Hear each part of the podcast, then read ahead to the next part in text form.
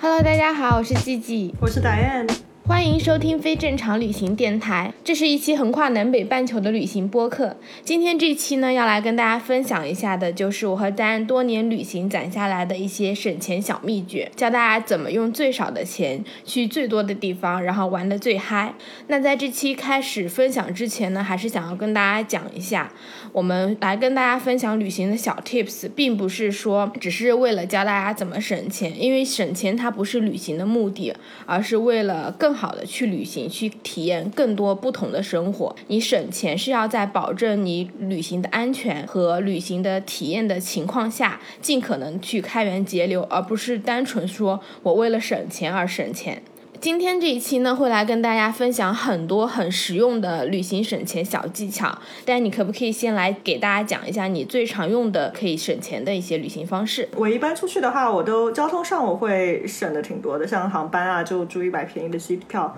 然后平时的话在一个国家之内我一般是坐大巴比较多，然后在一个城市之内的话我可能会选择就是坐当地的交通，比如说坐公车啊地铁啊，而不是打车这种。一般的话我去旅行我也会选择去住青旅，或者更多的像这一次旅行的话我也有尝试就打工换宿的，这样把住的费用呢，有时候甚至连吃的费用都省下来了。你呢？我自己比较多的就是买一些比较便宜的机票，然后或者买一些便宜的火车票大巴票，这些是比较常用的。然后我也经常会搭车旅行，住沙发客，比如说出去吃饭的话就尽量自己做饭，或者自己先带一些比较便宜的食物去。基本上就是我们两个人旅行省钱的话，还是通过就是衣食住行嘛。除去我们衣服的话，大家每个人选择不一样，那我们接下来也会从这三个方面，就是出行、住宿还有吃饭，来分享一下在旅行中你可以用到的一些省钱的方式。那我们先来讲一下关于出行方面的吧，我知道你坐飞机比较多，可以来给大家讲一下就你的经验。对，因为其实我是比较喜欢跑远的地方，所以的话就去到那个目的地总归得坐航空。那我平时经常就会经常关注一些像旅行雷达啊这样子的一些公众号，它就是如果有时候有一个 bug 或者有便宜机票的话就会说出来，然后我就会去根据机票来决定我的目的地。尤其是之前工作间隙用年假小长假这一种，我之前去格鲁吉亚就花了两千块钱往返机票，然后去秘鲁的话也就花了四千往返，去南非也就花了三千九左右。你可以给大家讲一下，就是比如说你去这几个国家大概需要多长时长，可以让大家有一个很明确的概念。可能就拿秘鲁来说，你知道就是原来正常的机票会是要多少钱左右？秘鲁也是在南美嘛，其实距国内也很遥远，正常来说往返可能都要七八千一万多这样子。因为其实秘鲁我是一直想去的，然后我就一直在关注它有没有便宜的机票放出来。那那个时候呃，墨西哥航空有促销，所以我后来就只花了四千出头从上海去秘鲁的往返机票，而且中间只停了一次，特别远，就是单程过去就飞了呃二十八个小时，两个晚上都是在飞机上度过的。然后但去的路上在墨西哥还有个六个小时，所以我还跑到墨西哥城那个主广场那边去吃了一个 taco 再回到机场。哦，就你转机在墨西哥那边？对对对对。像南非的话其实也挺远的，具体几个小时我不记得了。我也有一直有关注去非洲那边，就是所有的非洲国家的机票，基本上去非洲除非你去那种埃及土耳其这种大热门的，不然你在往下的比较中非南非的国家，机票往返都是要一万以上的，这是一个比较正常的价格。对，所以我一般都会就是首先也要看淡季了，然后再是根据能找到的便宜的机票去决定我的目的地。因为如果我先说啊，我今年就想去这个地方，那可能这个地方特别热门啊，可能机票那个时候去的话都会特别贵。其实像格鲁吉亚我去之前了解的并不多，是之前看到有不少的帖子，然后看到一些格鲁吉亚的照片，觉得哎还挺美的，然后正好又看到便宜机票，所以就决定去了。两千块往返，我觉得有时候去一下国内的目的地也是这样子。而且过去其实也也飞了蛮久的，因为是从南航当时的促销嘛，我记得从上海飞到乌鲁木齐就要五六个小时了，好像乌鲁木齐到格鲁吉亚又飞了好几个小时。我以前的室友是新疆的，所以他每次回新疆来回机票就要两千多，快三千，就真的是比国内的机票还便宜。对，那你通常在订票的时候，你是会各个网站都会看吗？从哪里找到这么便宜的特价机票的？我会比较好几个网站，比如说嗯，因为我买国际机票比较多，我一般会在 Google Flight 上面。 Google Flight 它是一个非常好非常快的搜索引擎，嗯，你点进去以后你可以看到一个月所有的天数，每天最低的价格是多少，然后在上面查到机票以后，你再去看是哪个航司或者哪一个平台在卖这个机票。然后我也经常会看 Skyscanner 就天巡，还有飞猪，飞猪有时候也会有一些便宜的国际机票，我会比较好几个，然后找比较便宜的去买。而且一般来说订的话，如果价格差不多的话，我会去订官网的，除非是说有一个代理的价格会特别特别低，我才订代理。你从官网订，就不管是积里程啊，还是说万一有什么问题你需要改签啊，都会容易很多。嗯，确实是的。而且你刚才讲到那个 Google Flight Google Flight 它是可以定那个价格提醒的。我有时候也是会先出一个目的地，然后就定一个自己的心理底线，比如说它降到多少钱以下，它就会发那个邮件提醒我说啊，这个机票降价了，就这一点还挺方便的。而且 Google Flight 就是你点进去以后，它会告诉你啊，你现在这个价格比如说三千多，比起平时历史价格来说，这个价格是偏低还是偏高的，还是处于正常水平，这样子你买的时候会心里有个底。这个还挺好的，就是你知道自己买的有没有就是贵或者是怎么样，还挺贴心的。对，而且你要就是决定哪一天出发的话，也是用 Google Flight， 因为你一点开来它就很清楚的哪一天多少价格，因为有时候其实早一天和晚一天走价格可以差很多。嗯，是的。通常的话我感觉一开周末和那种法定的节假日，像西方可能圣诞节这种，然后国内就春节，这些机票就会便宜很多。对，时间允许的话，你买周一回来的机票绝对都是比你要周六周日回来的机票要便宜的。对，但其实我觉得这个也具体要看路线，嗯，因为有些航线可能出差的人做的更多一些，那这样子周一到周五反而会更贵。嗯，也是，都是这些常旅客做的多，然后周末的话其实可能度假的人并没有那么多，所以反而便宜。反正就经常看吧，我觉得比较比较对。那公众假期的话，肯定像国内出去公众假期一般是比较贵的，除非你是找小众的路线，或者就是说嗯，你还是要提前个几天或者晚个几天再回来。是是是。你刚才讲到国内的旅行，其实我买国内的机票可能会比较多，因为我以前在国内玩比较多。然后国内的话，我有一个比较好的省钱的方式，就是国内有一些城市它的机票是会非常非常便宜的，比如说长沙、重庆、郑州，特别是长沙和重庆，你去这三个城市看出发或者中转的机票，它会比你买正常直飞的机票便宜很多。比如我在重庆买过往返拉萨两百多的机票，不是说现在因为疫情然后机票大打折那种，就属于正常时间正常飞行的时候。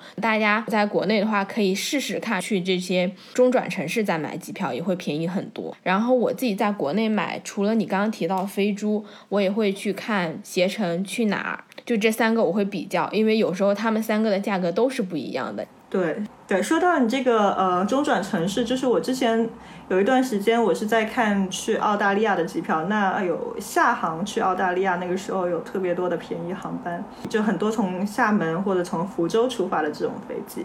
对，然后如果你时间多的话，你不介意多中转的话，你可以找到特别便宜的机票。比如说我这次行程，我就去年呃六月份出发，其实我只提前了一个月订机票，那我订了是深圳到 L A 单程的机票，只花了一千两百多人民币，但是我就转了很多次，就是呃我记得是从深圳先转到好像是成都，然后再到山东，转了一天下来还是在国内是吗？对，因为早上我记得是七点钟就去深圳的机场了，然后到了晚上十一点在济南还是在什么地方，我终于那架飞机是开往美国的。但是这样子就特别便宜，那当时因为我时间多，我不介意，我就找了这个机票，对我来说就非常适合。但是当然如果你平时就是年假就这么几天，或者公众假期就这么几天，那你也要看，因为你可能多请一天假，其实如果少赚一天工资，可能还是要自己去权衡吧，嗯，我觉得。对的，我觉得中转其实还好，大家看时间。唯一大家在买中转机票的时候要注意一下，特别是你长途旅行，就千万不要买那种中转了你还要自己去取行李，然后换飞机或者换机场的，这个就很麻烦。一定是要买那种你不用取行李连程的中转机票，这样你即使在机场等一段时间，就像你刚才讲，你还可以从墨西哥出去然后逛一下，或者你在机场中间逛逛他们的免税店什么的，你都会挺方便的。嗯，对，不怕折腾的话可以，有时候那样子其实是便宜的。比如说我去到印度，我是先坐了一个大的航班，但是我就直接从嗯德里去了瓦拉纳西，我没有在德里出来，那我就买了一段国内的航班，这样子接上其实可能比你直接订一个连程的航班呃要便宜。对，确实是。但是可能就是从大的目的地，比如说你从中国到印度，就是在两个大国家之间，我还是比较推荐就是直接买连程的机票，不要中间你再去哪个地方换个行李、嗯、但是如果你到了那个国家目的地之后，你就可以有很多组合的方式，可以买一些短的。我知道印度很多航空公司的机票都超级便宜，包括像泰国就是有特别廉价的航空，但你可能就是要行李要自己背。很多东南亚航空它都是行李额外付费的，然后它不会在机票上告诉你的，大家还是要注意一下。哦，对，这个很需要注意的。对，有可能你交的行李费会比你的那个机票钱还贵。对，拉美就是很多这种国内的廉价航空啊，就是你之前一定要自己打印好那个登机牌，现在方便一点了，现在很多这种航空你可以就是放在手机上面一个手机码，但是以前是你一定要纸质的打印出来，然后你行李也要提前买好，因为如果你不提前打印出来的话，你到了机票它可能会收你很多很多钱，就是帮你打印那一张登机牌。哦，对，哦，欧洲也有这种。对、哦、是的。你说到这个我想起来，我之前在美国从纽约飞到蒙特利尔，我就是完全没有想到在这边的机票会需要你自己打印，然后我去柜台办那个 check in， 他还说要收我三十美刀的办理费用，那个柜台人就直接说你在这里连上机场 WiFi， 你在网上办一下就好了，你就不用付这个钱了。哦，那还挺好的。就这个东西大家还是要稍微注意一下。然后刚刚你讲到说航空里程这些，你有没有就是自己买一些航空里程？因为这方面我其实很少去攒里程，我就是一个特别懒的人，可是我知道很多人都可以拿里程换机票什么的，你那边有没有什么可以经验讲一下的？其实里程我换过好几次，是非常非常非常值得的。呃，比如说就是大家知道就世界上三分之二的航空都是属于三大联盟嘛，星空联盟、寰宇一家、天合联盟，那大部分的那种大的航空公司都是属于这联盟的，所以你平时坐飞机如果价钱差不多的情况下，你可以选择你经常坐的那个联盟里面的航班，这样子的话积的里程都可以积到一个联盟里面，然后以后的话你要用这些里程你就可以换一些航班了，哪怕国际航班这种。举个例子，我就从呃美国大学毕业之后回国的时候，当时回国的航班你只能托运一个箱子，那我是在那美国待了五年回国，所以东西特别多。那我后来就发现如果用里程换的话，而且它里程还经常会有一些促销活动，像美联航的时候它嗯，如果你遇上有一些时期的话，公务舱的旅程折扣下来，你用的里程比订经济舱的还要便宜一点，所以我后来就是用了我的里程订了一个公务舱，可以托运三个箱子，然后全程服务特别的好，然后一路上还有吃牛排、吃寿司、吃刺身，然后喝了一路的红葡萄酒、白葡萄酒回来，这个服务也太好了。对的，然后当时是到了到东京成田机场转机，一下机还有乘务人员就是专门拿了一个小旗子然后来接我，还一路上就是就是你知道一般关姐你要把那个行李放上传送带嘛，这个他们的空姐都争着帮我把行李搬上去放在传送带上面，服务特别特别的好。还有就是比如说就是呃，在南美国家与国家之间，尤其是像哥伦比亚、阿根廷之间，其实飞机是特别贵的。呃，像哥伦比亚到阿根廷，本来我想想它在一个大洲应该会会很便宜，但是其实机票都要基本上要五六千人民币以上的。是单程是吗？对，单程五六千人民币以上，那很贵了。嗯，是啊，当时我就是有一些达美里程，但是不是很多。很多酒店集团现在你积的积分也可以转换成里程，我就用我的希尔顿积分然后转换成了里程，用里程换了这样子一段。因为其实在每一个大区内里程并不会花费很多，它是按大洲的那种对吧？嗯，比较复杂，但是它全球会分了好几个大区吧，但是就是在每个大区之内其实要花费的里程并不是很多，所以我就用了我这个积分换成里程，再加上原来的里程，然后只付了五十多美金的税，我就订到了一个一段直航，就直接从哥伦比亚飞到阿根廷，省了很多钱。其实当时我算过，哪怕我是没有里程，就完全是去买里程，而且很多就大的航司有一段时间会有促销的活动，就比如说你买里程可以多送你一倍啊，或者多送你百分之二十、百分之五十这样子。所以这样子算下来，哪怕你全部里程都是去买，那你坐飞机都会比直接订机票要划算很多。对，其实这个概念就有点像是你先买一张优惠券、嗯、对、啊、你就买它的积分，然后用积分去换。而且就是用里程还有一点好，就是你买了以后你想退掉你想换掉很容易的，因为你想平时你用钱订机票，除非你订全头等舱什么的你才可以啊全部退了然后一分钱都不用花、嗯，但是用里程换的话，我之前其实经验就是 OK 我觉得这个时间不好，我可以直接退掉所有的里程会退回来，然后我再买其他的就好了。对，因为他知道你以后还是会买他的机票，因为你里程一在那他就无所谓退给你。对的，里程这边其实水很深，内容太多了，呃，大家可以有几个公众号会挺好的，比如说我会看一下有个叫抛因特达人，这个我们后面也可以再说一说、嗯、我们可以把这个就是我们今天讲到的所有信息，包括我们订票网站还是后面会分享到一些好的平台公众号或者软件，我们都会打在这个文字栏里面，大家就到时候可以自己去看。好的，所以基本上就是如果攒里程的话，你还是会去这三个比较大的就是航空联盟然后去攒，所以你是会办每一个的会员对吗？我都办了，一开始其实我是盯着一个来的，但是后来就最好的是你你都记到一个嘛，但是后来你要去的地方很多，那可能并不是你要做的航空这三个都涵盖，但是你不要分得太散吧，我觉得，因为比如说你可能一年一共也就飞个一两万的里程，那你全部积在一个联盟的话，你就可以用这一两万的里程去换其他的航班了，你要都分散的话你就哪里都不够，嗯，要攒很久。对，我是之前通过回国内那么多次，我从来没有想过我要换里程，我现在觉得好后悔啊，因为每次飞回国来回飞都好几万的里程。对啊，多可惜。如果你经常会因为工作会去出差啊什么的，那你甚至可以用这个出差飞的很多这个攒到的里程用来旅行。除了换机票，你要想体验更好一点的话，你也可以用这些里程来升舱。对的，比如说这种长途的航班十几个小时的这种，如果你能换到一个头等舱就一路躺回去，这个体验要比在小小的经济舱里面坐着坐十几个小时要舒服很多。嗯，对的。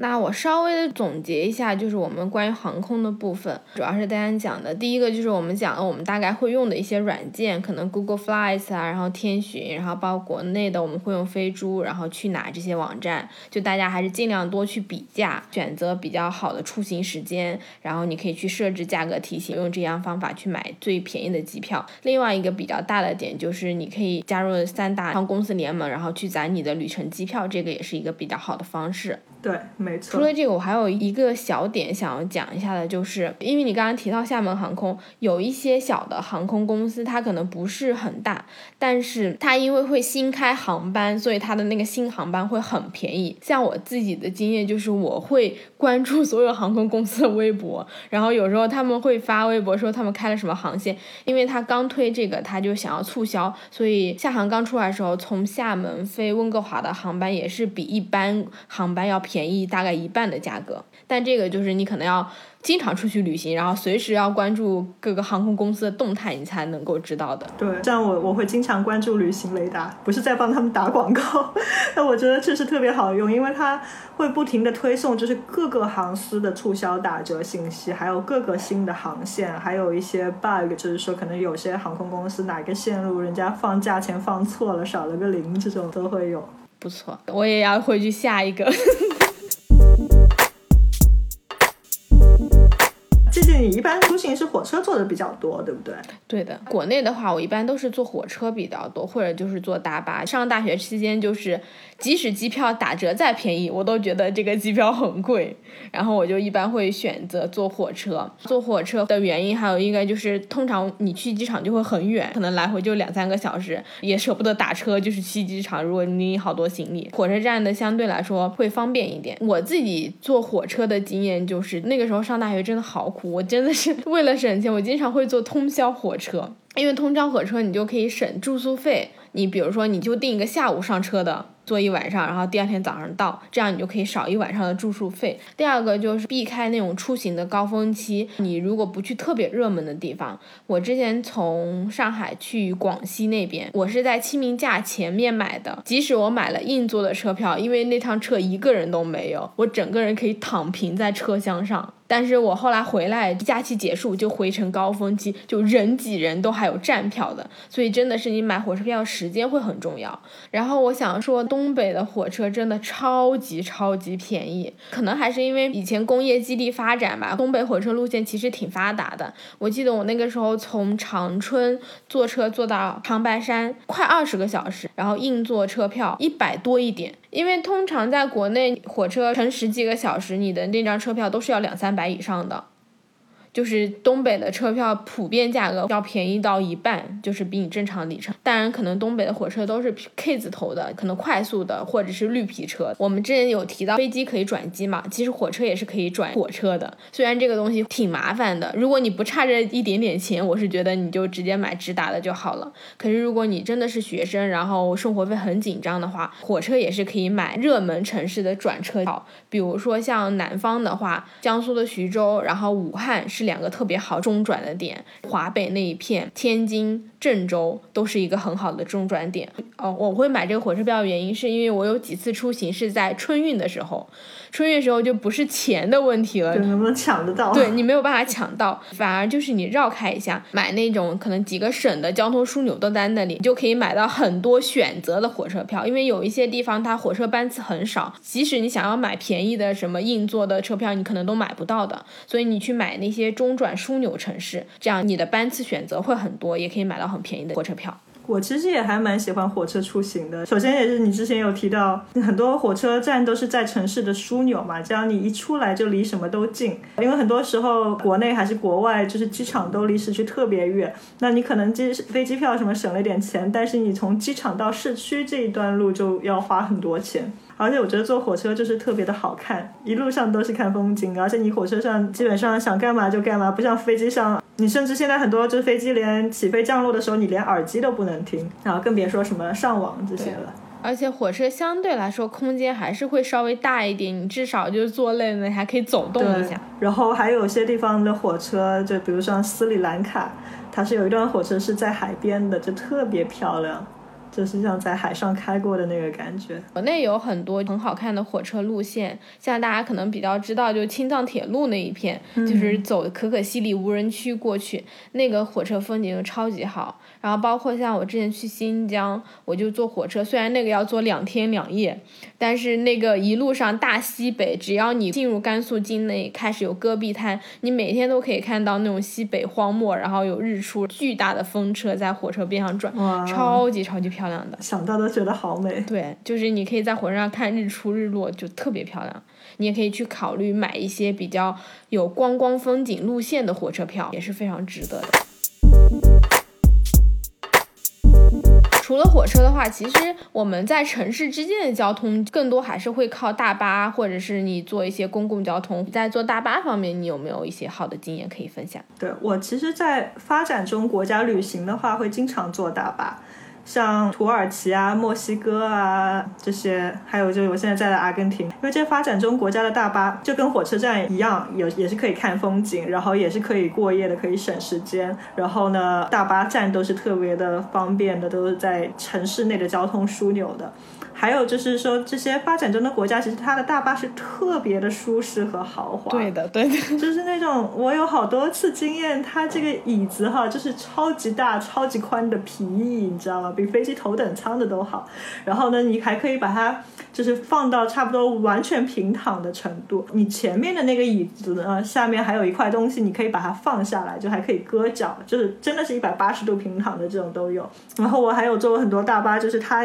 跟飞机一样的是有全套的娱乐系统，你可以看电影，大巴上还常常有 WiFi， 然后还可以充电，设施非常非常的好。我在印度，它就是也是过夜的这种大巴，它就完全是一张床了，等于就是每个人一个床，就有点像火车卧铺，但是我觉得那个床要比火车卧铺的要还要舒服，因为比较宽一点。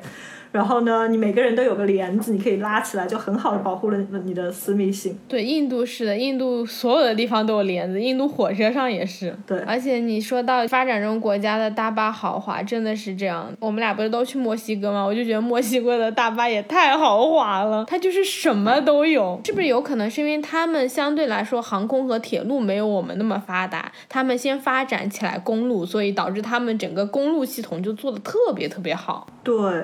好像没有什么铁路，是的，就很多就基本上都是大巴，而且路也很好。就大家可以去就是南美啊，或者是发展的一些国家，你其实是可以考虑坐大巴的，它的那个体验可能会比你坐铁路和坐飞机要好很多，而且价格还会更便宜。对，而且像其实呃，在这些地方，因为大巴选择很多，你哪怕同一个路线会有很多家不同的大巴公司，很多时候因为选择多嘛，你都不需要提前去订，你就可以去之前或者提前一天去大巴站去买就好了。说到大巴省钱，就除了说在大巴上过一夜你可以省一个晚上住宿费，很多大巴还会给你很多很多吃的。我从阿根廷北部的萨尔塔到布宜诺斯艾利斯大概差不多二十个小时的车程，当时是快下午一点的时候上了车，然后他就开始给午餐，午餐就有有两个三明治，又有什么芝士啊、水果啊，各种各样的东西一大堆。那是飞机餐的待遇了是吗？对，然后然后下午他还会给你一个下午茶，还会给你一点果汁、一个水果。到了晚上还有热的，你知道那种热的一大块肉，还有意粉，还有沙拉，还有甜点，哇，好几样东西。然后还会问你要那个可乐还是要雪碧。第二天一大早起来，好像是早上七八点钟到的吧，但是就是这么早到的之前他还是会再给你再给你一餐是吗？对，再给你一个早餐，然后也会给你热的咖啡啊、茶啊，还有一堆吃的。就我自己带了一些零食、一些水果，但是我都没有机会吃。那这个也太豪华了吧。对，都全部包括。而且他这边很多大巴还会就是发餐前他会先给你一块板，或者那个板就是在前面的椅子后面，就飞机那种搁板一样是吗？对对对，就是像飞机的托板一样，特别好。我记得在土耳其也是的，就是就是那些土耳其大巴上面送餐的小哥哥都特别的帅，然后每隔一段时间就会像飞机上一样，你知道吗？推了一个小车过来，问你要不要什么茶，要不要咖啡。大巴上推车这个我还真没见过。对，推车的。然后呢，我记得还到了有一站的时候，那个小哥哥还下去买了很多的雪糕，然后给每个人发了一个雪糕。这也太好了吧，感觉飞机上都没有这种服务。对的，而且这边大巴真的是很便宜，比如说嗯，你记得在墨西哥坐大巴有花多少钱吗？反正我知道，我从那个在 Merida， 就是在那个金字塔那一边，然后我们坐到中部的一个城市，大概是一通宵十个小时还十二个小时，反正我就花了一百多块钱人民币吧，嗯，就很便宜。因为那个时候如果你要飞机飞过去的话，就是四五百、五六百，可能还不止。嗯，就是像你说的，在南美这些国家坐大巴完全不会累的，比你坐飞机舒服很多，你就睡一晚上就到了，你还可以省两笔钱，也省个住宿费，还能省一半的机票钱。而且它这边拉美很多的大巴都是这种超级豪华的双层的这一种。那如果你订的早一点，你有幸订到就是像我特别喜欢的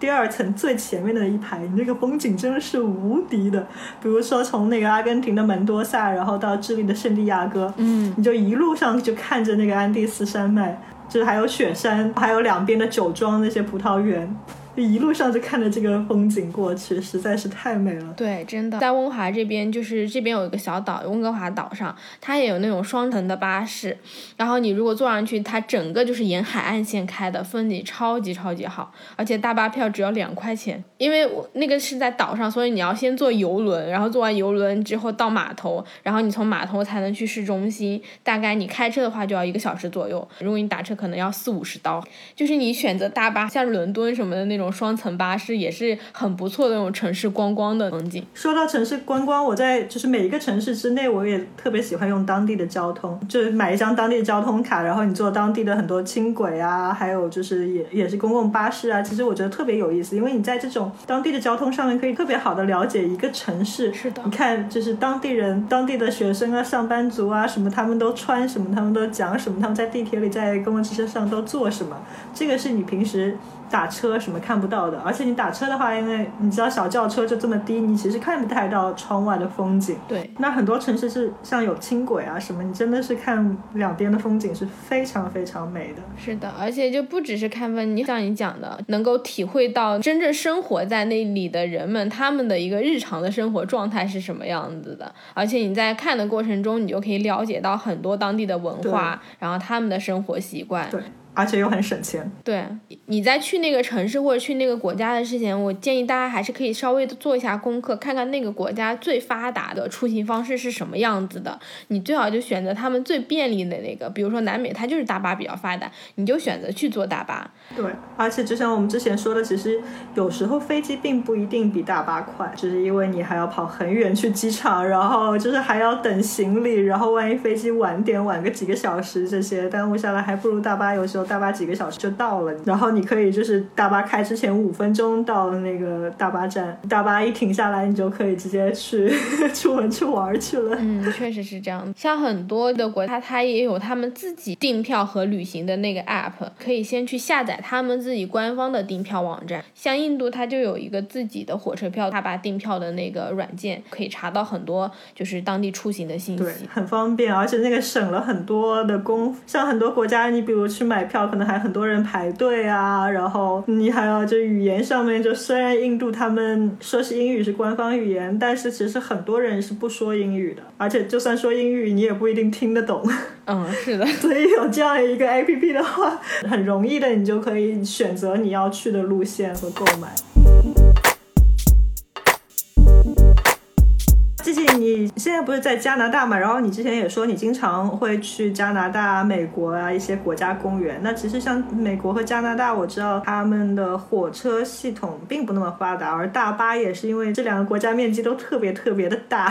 还有像中国的大西北这种，大巴都要坐很长时间。所以你有什么推荐的旅行方式吗？就像你刚刚讲的，因为我现在主要都在北美这边生活，这边呢真的是地广人稀，如果你要选择坐火车或者坐大巴的话，非常非常贵，那个昂贵的程度。我给大家举个例子，加拿大有一条非常漂亮的观光火车路线。其实加拿大大部分的火车系统它都是用来运输比如说煤炭啊、树木的，它没有特别多的就是给人坐的火车。有一条特别有名的加拿大观光路线是从就是加西海岸温哥华这边开到东部就是多伦多那边，非常漂亮，但是那个一张火车票要两千多快三千刀。哇，这么贵啊，天哪，超级超级贵。而且它要开差不多一个星期，大概你坐飞机的话可能是六七个小时的飞机的行程，uh-huh. 但是你坐火车要开七天七天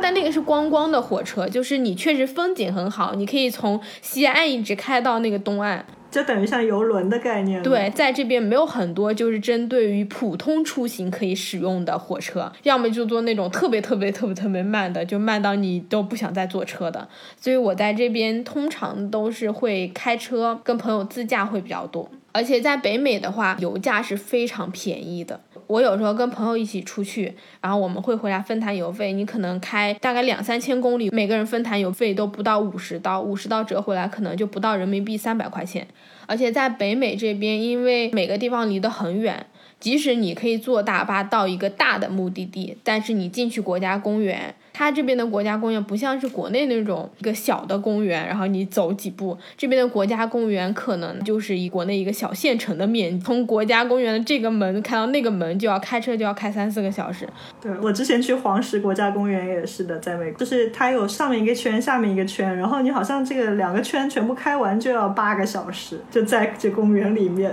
特别的远，所以你在里面要是没有车的话就寸步难行。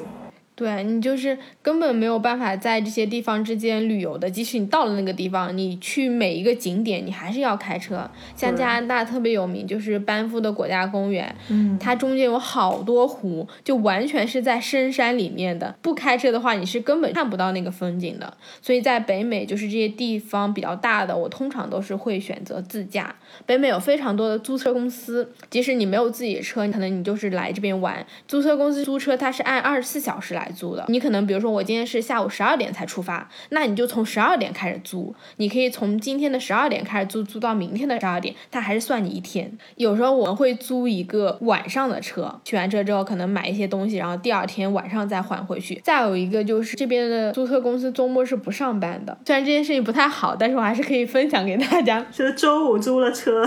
周一再还。对，周五租了车你可以周日再还、哦、这边的还车方式是这样子的，你进去之后你把车停在租车公司的车位，他们会有一个像信箱一样的小抽屉，你拉出来扔进去，那个钥匙就掉到他们那个房间里面了。你还车的时候是不需要跟他们做任何的手续交接的，你只要把钥匙还给他们就 OK 了。就等于说你周末去还车，反正就是没有人嘛，你也他也不知道你到底是周六还的还是周日还的，你就可以多开一天的车。但这个就是不是特别好，通常的话还是建议大家就是按照租车公司的规定然后去还车。因为你租车的时候你是需要买保险的，保险是不会保你自己单独偷偷开出去的那一天的。对，其实我之前的工作是做酒店定价的嘛，那我也有同事是他的前一份工作是在租车公司里面做租车的那个定价，那其实也有跟我们分享，就是租车其实也有分淡旺季的、嗯、而且有时候比如说同一个时间从城市 A 到城市 B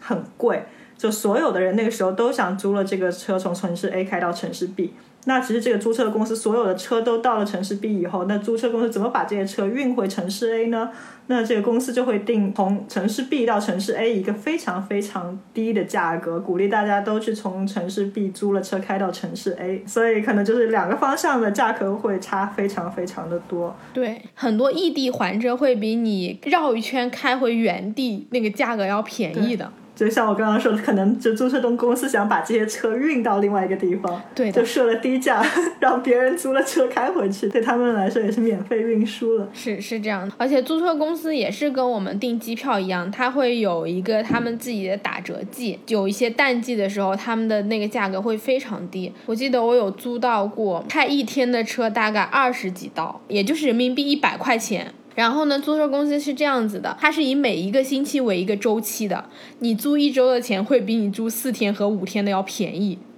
这件事情非常的奇怪，但是他们就是这样子算的。他会认为他这一周是一个 package， 就是一个套餐，所以他会按周给你一些额外的优惠。所以大家有时候可以去算一下你的时间天数，你多加上几天，那个价格可能会比你少租几天更便宜。然后另外一个就是北美这边很流行用各种 coupon， 就是优惠券，你可以在网上直接搜那家租车公司的名字，在很多折扣网站上都会跳出那个优惠券，你就可以去用它，可能百分之五、百分之十的折扣，如果你租很多天，这个价格算下来也是会很优惠的。嗯，对的，我之前就是在呃阿根廷南部帕塔哥尼亚这边，也是因为有一条路线就叫七湖之路，然后那个公路它一路上上去你会经过很多个湖，那如果你坐大巴的话，其实你路边的这些湖你就没有办法随时的停下来拍照啊什么的。那我正好我去一个地方一个人爬山的时候，就认识了其他几个也是背包客，他们就说哎，他们正好想去那边，就问我要不要去，就他们打算第二天租一辆车。然后他们后来青旅又认识了其他几个人，所以我们五个人加起来一起租了这个车，然后开了一整天，五个人平摊就便宜很多，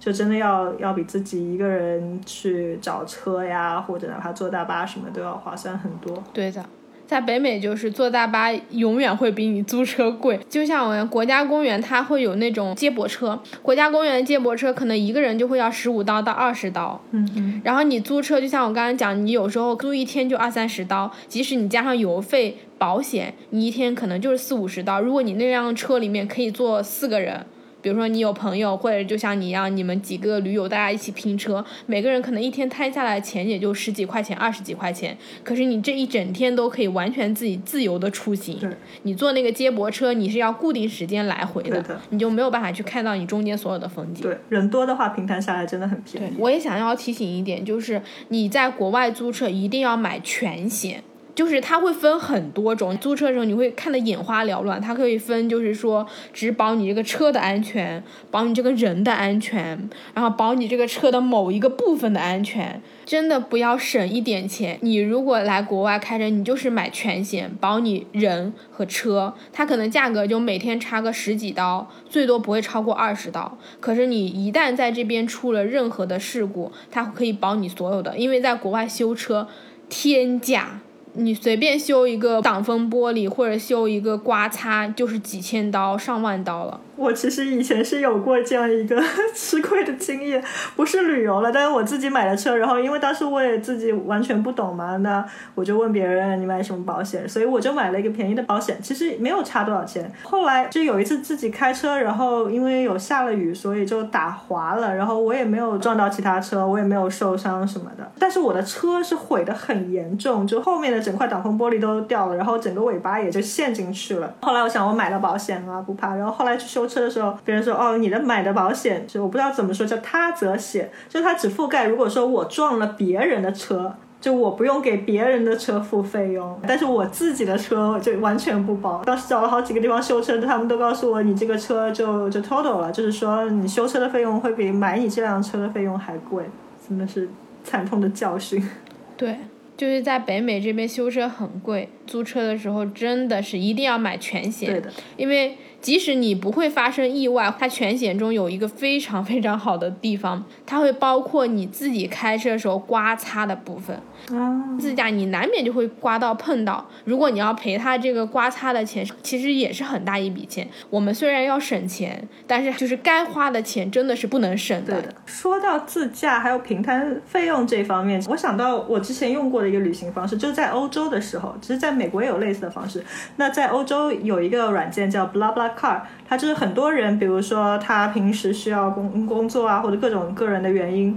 开车从一个城市到另外一个城市，那他们为了少付一些油费什么的，他们会把这个信息都发在一个软件上面。那比如说我正好我也要从 Sevilla 到 Granada， 我就可以去看，哎，有没有哪些司机啊、呃、这一天的这个时候正好要从这个城市到那个城市的，这有点像是拼车的概念，对吧？对，就是拼车。对，然后你还可以就比如说我特别想练西班牙文，那当时我还可以跟那个开车的司机一起聊一聊。在美国也是有 carpool， 我记得像大学啊什么地方有一些板上面会放了很多，就是说有有人想从这里到另外一个地方这种信息，如果你想拼车一起去的话，你也可以把你的名字放上去、嗯、但这个就是我不知道，就是因为国内最近出很多就是安全性，你觉得怎么样？因为比如说你在美国生活，那你会比较熟悉这些情况，就会好一点。可是如果对于一般的旅行者，就是会不会有一些安全的问题？嗯，如果是在校园里面 carpool， 那基本上都是学生。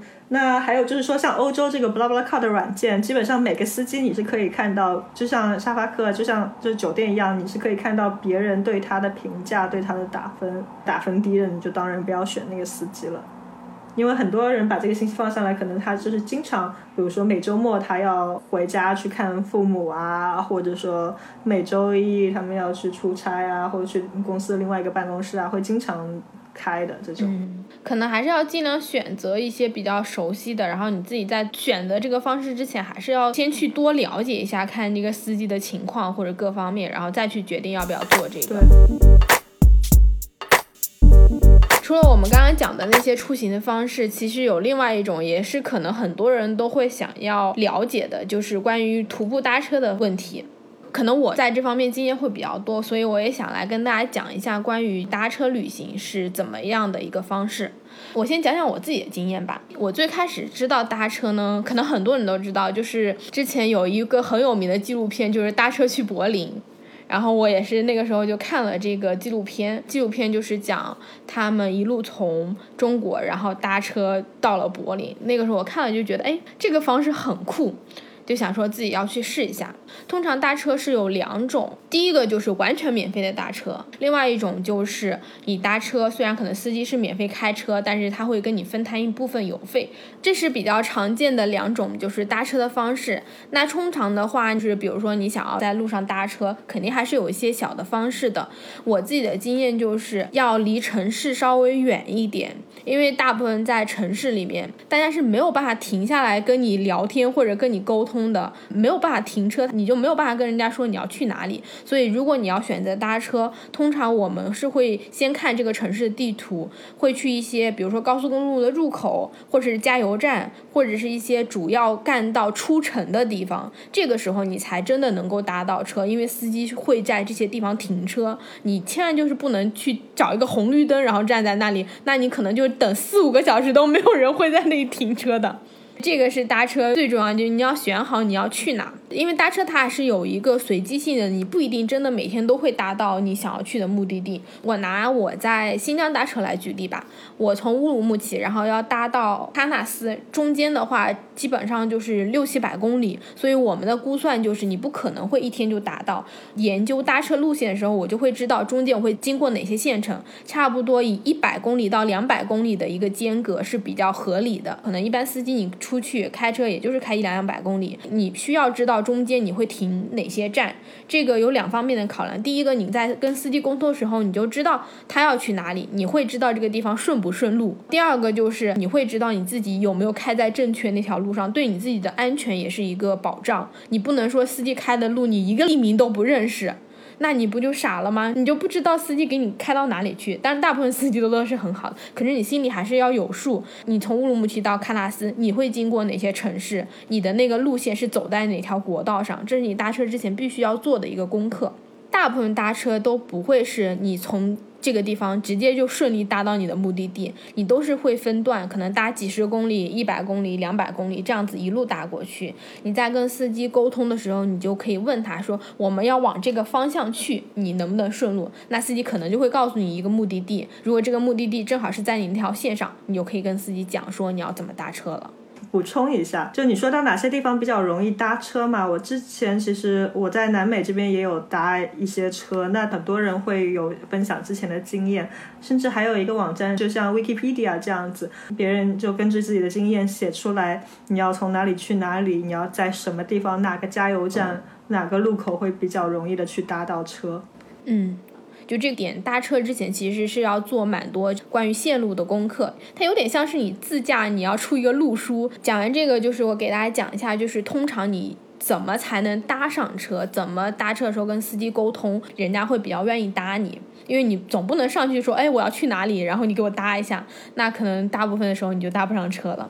对了，你会做一块牌子吗？在国外这个就像你刚才讲 hitchhiker 就徒步搭车是比较流行的一个文化，你可能伸个大拇指出来，然后你再背一个大包，所有人都会知道你是在路上搭车。可在国内相对来说这个文化还不是特别的成熟，你真的就是需要举一个牌子，然后你举牌也不要写搭车，你就是写你要去哪个目的地。写搭车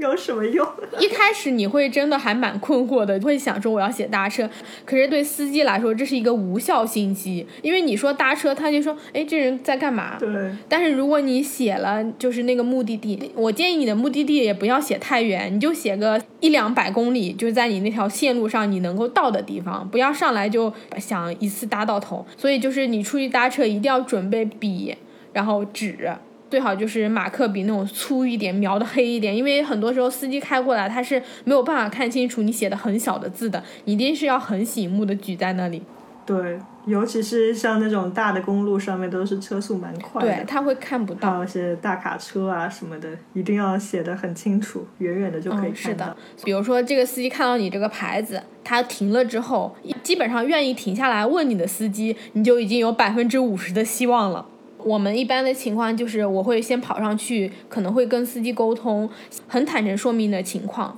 就是说可能我们是在一个搭车，然后也没有太多钱，就希望他能够搭你一程，这样司机就知道你要你的目的是什么。因为很多人他们停下来他会以为你可以跟他拼车或者分摊油费，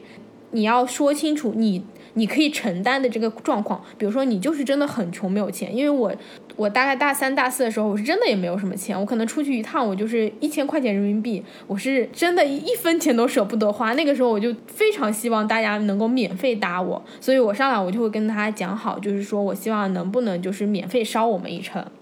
但我现在工作挣钱了，那我觉得分摊油费我是承担得起，我就上去我可能就会直接跟司机沟通说 OK 我可以帮你分摊油费，然后你能不能捎我一程。所以就是你要先想好自己能接受的搭车方式是什么样子的，然后上去就先跟司机讲明你的情况，不要就是你真的坐上车之后然后再跟大家讲，这样就会很麻烦。然后通常搭车的话，我不太建议女生是一个人去搭车的，安全是一个因素，另外一个因素就是你在搭车的时候你会背很大的包。我最常建议的组合就是一个男生一个女生，两个人是最好的搭车组合，两个人以上三个人那个车就不一定坐得下了。然后一个人的话你你还是会有风险，然后两个人的话可能女生会去跟司机沟通会比较和善。因为搭车我们常常会觉得你搭车的人会有风险，觉得司机怎么样，可是你没有想到一点，就是你司机也会觉得他自己会有风险。我一个人开车，然后我突然搭上两个陌生人，我还不知道你们这两个人会是什么样的情况呢。所以就是最好就女生会和善一点，你去跟司机沟通，那司机更愿意会搭你。另外一个人就要负责比如说看着你的行李，超过两个人就很难搭车，因为你搭的车基本上就卡车或者那种小的轿车，它最多也就坐四五个人，他们可能车里已经坐了一两个人了，就很难。如果司机同意你去搭车的话，你就可以叫你的同伴过来，然后可能把你的行李放到车上去。接下来就是很多人都会问的，就是搭车安不安全的问题。其实我也是想要给大家讲一下你需要注意的几个点，虽然就是说我在所有的搭车旅程中都没有遇到过任何危险，相反我遇到搭我的司机都非常热心，很多请我吃饭的，我走了之后还给我什么送西瓜送哈密瓜然后送红牛，然后就是非常非常多特别好的司机。但是我还是要讲，就是搭车你要很注意安全，因为毕竟你你有很多不可控的因素，它不像是你坐火车什么的，你是很固定的，你风险会小很多。那通常我自己搭车的时候会注意的几个点，首先你上车之后你要跟司机讲什么，你人家搭你你肯定是要态度很好，可能就要跟司机多聊聊天。那我自己会先问问司机是从哪里来的，然后他们要去哪里，这也是你们基本的一个沟通方式。你去多了解司机，这对你自己也是一个保障，他可能要去哪里，然后他停在哪里，他自己的一个什么工作状况，大家就一个闲聊。可是你可以从这些闲聊中就知道对方是一个什么样的状况，那你自己就会有一个判断，这一点是很重要的。可是你自己在讲的时候，因为你会遇到很多很好的司机，大家真的很投缘，聊很多，但是我一定要告诉大家，在你下车之前不要透露任何你的个人信息。我知道这个可能有点防备心很重，但这个东西就是不可避免的。你可以跟人家讲说你老家是哪的，但你不要透露到很具体的地方，比如说你就住在哪个镇哪个街道上，或者你在车上就开始跟司机交换你的电话号码，然后你跟司机讲说你今天什么时候出来，你要去哪里，你什么带多少钱，这这是千万不能讲的，肯定、嗯、不能讲的。如果你跟司机真的很投缘，想要之后可以大家跟你联系，你就在你下车到目的地的时候可以大家交换个微信或者交换个电话，一定不要在你还在这个车上的时候留信息。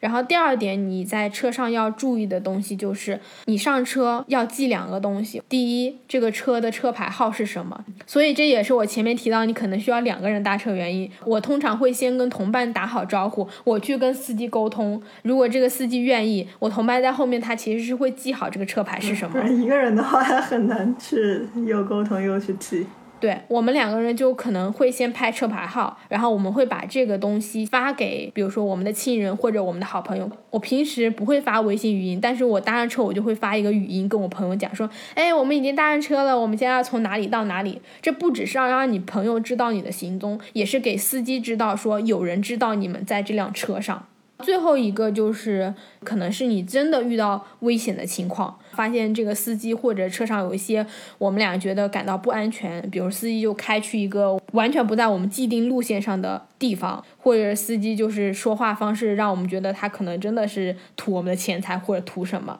我会跟我同伴约好有一个信号，比如我会跟他说，哎，你最近去了哪里，然后那个地方可能就是他完全从来没去过的地方，司机可能听不出来，但这个就是我们俩之间的一个信号。如果我们俩开始聊这个东西，那我们俩就知道我们要做好准备，你可以告诉亲友这个车有问题，然后要准备好报警，甚至你要准备好找借口让司机停下来，比如说你要上个厕所，哎，你们这个行李忘在后备箱，你要拿一个东西请司机帮你停车。一旦遇到这种你们觉得危急的情况下，一定是要做好交流，想办法让司机把车停下来。这是搭车上面我会要跟大家讲的安全的部分，是我可能今天讲了很多也是觉得很重要的地方。对的，安全真的是第一位的。然后就是你可以有很多的方式去保证你的这个安全，从我个人经验，从我听过来的经验，包括我身边认识很多搭车的人，他们并没有遇到很坏的司机，因为我知道搭车这个事情其实是争议很大的，但你真的能做到这些安全的措施，然后保护好自己，真的可以替你省很多钱。因为大部分时候我们出去旅行，交通费用就是你最大的一笔费用，嗯，在你可以保证安全或者自己有这个防范意识的情况下，是可以去搭车的。而且你遇到的人都非常的好，像我有好多的体验都是因为搭车，然后认识了搭车的司机，包括我在新疆时候有一个司机就是请我们去他们的草原上做客。哇哦，这么棒！对，我在他们的草原上待了三天，就跟他们喝酒，然后聊天， wow. 去哈萨克族人家里做客，然后在草原上跟他们去摘野花，然后做饭，就是非常开心的一段日子。嗯，这个体验太好了。你有很多的体验真的是因为你跟这个人有了真正的联系和交际之后，你才会发生后面的所有的事情。所以搭车其实是一个很好的去体验当地生活，然后认识很多不同人的那个方式。因为今天这一期我们俩真的是分享了超级多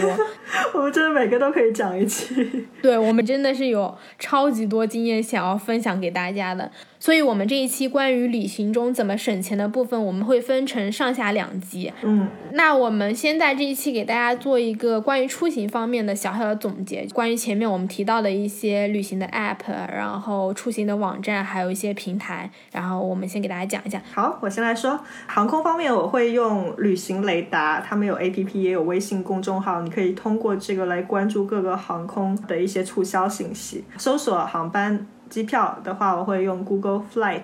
还有就是 Skyscanner 叫天巡，还有飞猪，像国内的话也可以用携程，还有就是说也可以用里程去换机票，这个也可以给我们省不少钱。我这边稍微补充一下，有一个网站叫 Secret Flight， 就是秘密航班，是一个网页对吧？对，它是一个网页，它就是会出非常多两个固定旅行地之间的特价机票，可以随时去刷一刷，因为那个网站上你会刷到非常多特别低价的机票。我们到时候也会把所有的信打在我们的文字栏里面，大家可以去看。嗯，对。然后关于里程这边，如果大家想多了解的话，有一个公众号叫抛音特达人。好，火车方面呢，你来说一下。关于火车出行的话，其实大部分火车出行大家都是在国内，直接就是上那个铁路官网订票就好了。我这边要讲的几个点就是，你可以选择去一些交通枢纽的城市中转，这样你自己在价格上的一个选择就很多。另外一个就是你在火车出行的时候，也可以考虑一下火车这个风景，比如说你去西北、青藏铁路这些，